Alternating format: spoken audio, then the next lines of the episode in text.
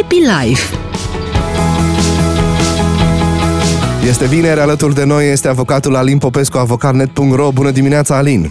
Bună dimineața, Marius! Iată un uh, subiect uh, foarte sensibil pe care îl deschizi astăzi și anume supravegherea copiilor. Am trecut și noi prin uh, această experiență. I-am montat lui Fimi un ceas uh-huh. cu mhm. GPS, cu toate lucrurile alea, dar să știi că cumva a sporit anxietatea în loc să se domolească. Eram tot timpul pe dispozitive să fiu, să știu unde a ajuns, n-a ajuns și până la urmă, nu știu, s-a plictisit de el și l-a lăsat așa, dar tot stau cu inima întinsă. Dacă... Da, recunoști că există o anxietate a părintelui apropo de chestia asta. Recunosc. Îți dorești să știi că e sigur, că e... Îți dorești să vezi bulina aia pe telefon, cum, da. cum ajunge exact. în, în locurile sigure.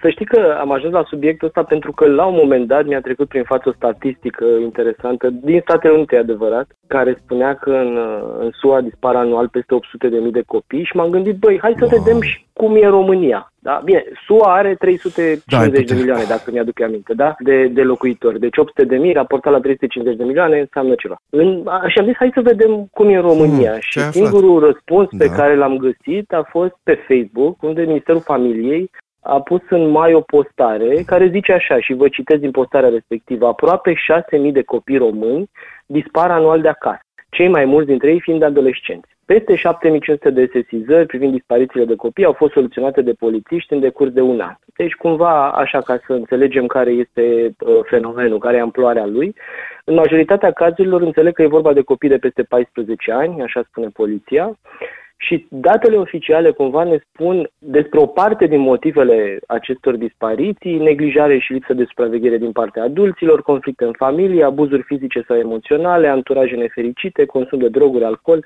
lucruri pe care probabil le intuim, da, care duc la, dispar- la plecarea, fuga de acasă a unor adolescenți. Din păcate, însă există și cazuri în care mă rog, copiii dispar din alte motive, unele mai uh, pe care nu vrem să le Sumbre, da. imaginăm. Da. da. Și uh, pornind de aici e de înțeles de ce pentru unii părinți este o anxietate permanentă ideea asta sau e un generator de anxietate permanentă ideea asta că nu știu ce se întâmplă cu copilul, dacă e sigur, dacă mai ales, nu știu, dacă se duce singur la școală sau dacă se întoarce de la școală sau dacă e într-un mediu în care părintele nu e confortabil cu, cu ideea asta. Și uh, a, aici era întrebarea, poate cei care ne ascultă și pun întrebarea asta și lor sau an, oamenilor din jurul lor. Sigur, da. Uh, ce, cum văd ei supravegherea din perspectiva relației părinte-copil? Înțeleg, eu adult am niște anxietăți. E ok să le transfer copilului meu și să-l transform pe el într-un uh, obiect care e supravegheat în permanență? Uh-huh. Există o linie de mijloc în, în ideea asta și pornind de la, de la discuția asta, pe care recunosc că eu chiar o să încerc să o, să o provoc în, în cercul prietenilor mei, uh, pornind de la discuția asta, am stat să mă uit cam care ar fi uh, punctele negative ale unui astfel de comportament și se pare că problema majoră este uh, deteriorarea pe care o produce această urmărire în relația dintre copil și părinte. Vă spuneai tu mai devreme, știi? Lui i-a sporit anxietatea, tu poate te-ai simțit mai bine sau, nu știu, te-ai atins scopul. mai, mai bine pe momente scurte, adică pe momente da, mici, da. că te, te uita iara, ok, să e bine. Da, înțeleg că e unul dintre, uh, una dintre bilele alea negre care îi scad inclusiv încrederea în, în sine a mm. copilului. Mm-hmm. Știi? Faptul că nu ai încredere tu în el, că se poate descurca în anumite contexte da. și așa mai departe. Și înțeleg că monitorizarea asta obsesivă poate contribui la sentimente de singurătate, uh, îngreunează uh, adulților tineri, să le spunem așa, adolescenților, le îngreunează uh, împrietenirea cu diversi oameni noi da. și e interesant aici, pentru că dacă stăm să ne gândim, na, una dintre, un, unul dintre motivele principale pentru care noi evoluăm e că mai facem și greșeli, mai învățăm din ele, te dai cu capul de zi, te mai întorci și mai vezi unde e ușa. Ca să revenim la zona care, în care mă simt și mai confortabil, deși zonele astea sunt foarte, foarte importante, că până la urmă psihologia și relația părinte-copil e ce contează cu adevărat. Uh-huh.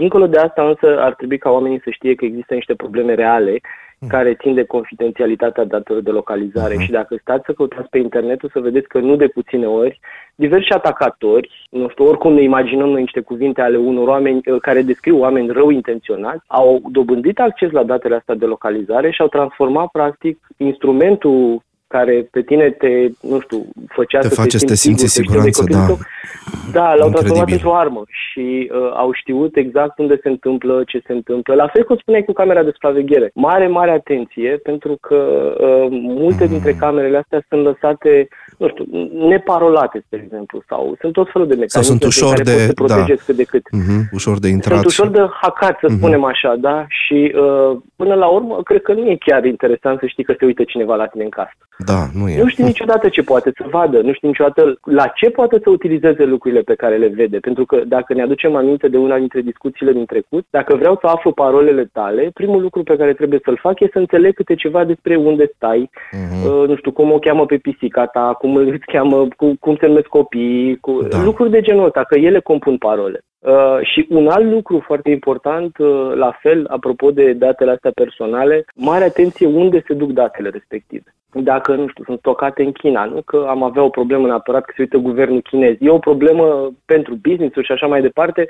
În sine, guvernul chinez probabil nu e foarte interesat de copilul meu uh, da. personal da, sau de da. copilul tău. Da. Mm, N-aș vrea interesant. să ducem paranoia până acolo. Aș vrea însă să înțelegem că datele astea pot să ajungă în tot felul de zone unde ele să fie folosite în uh, Uh, lucruri pe care noi nu le înțelegem cu adevărat. Profilarea copiilor pe baza unor criterii pe care nu le înțelegem acum și așa mai departe. Și o situație care poate să ducă la consecințe periculoase. Îți mulțumesc mult, Alin Popescu, avocatnec.ro și îți doresc din tot sufletul să ai un uh, weekend superb. Weekend plăcut tuturor. Ne reauzim vineri. Pa, pa!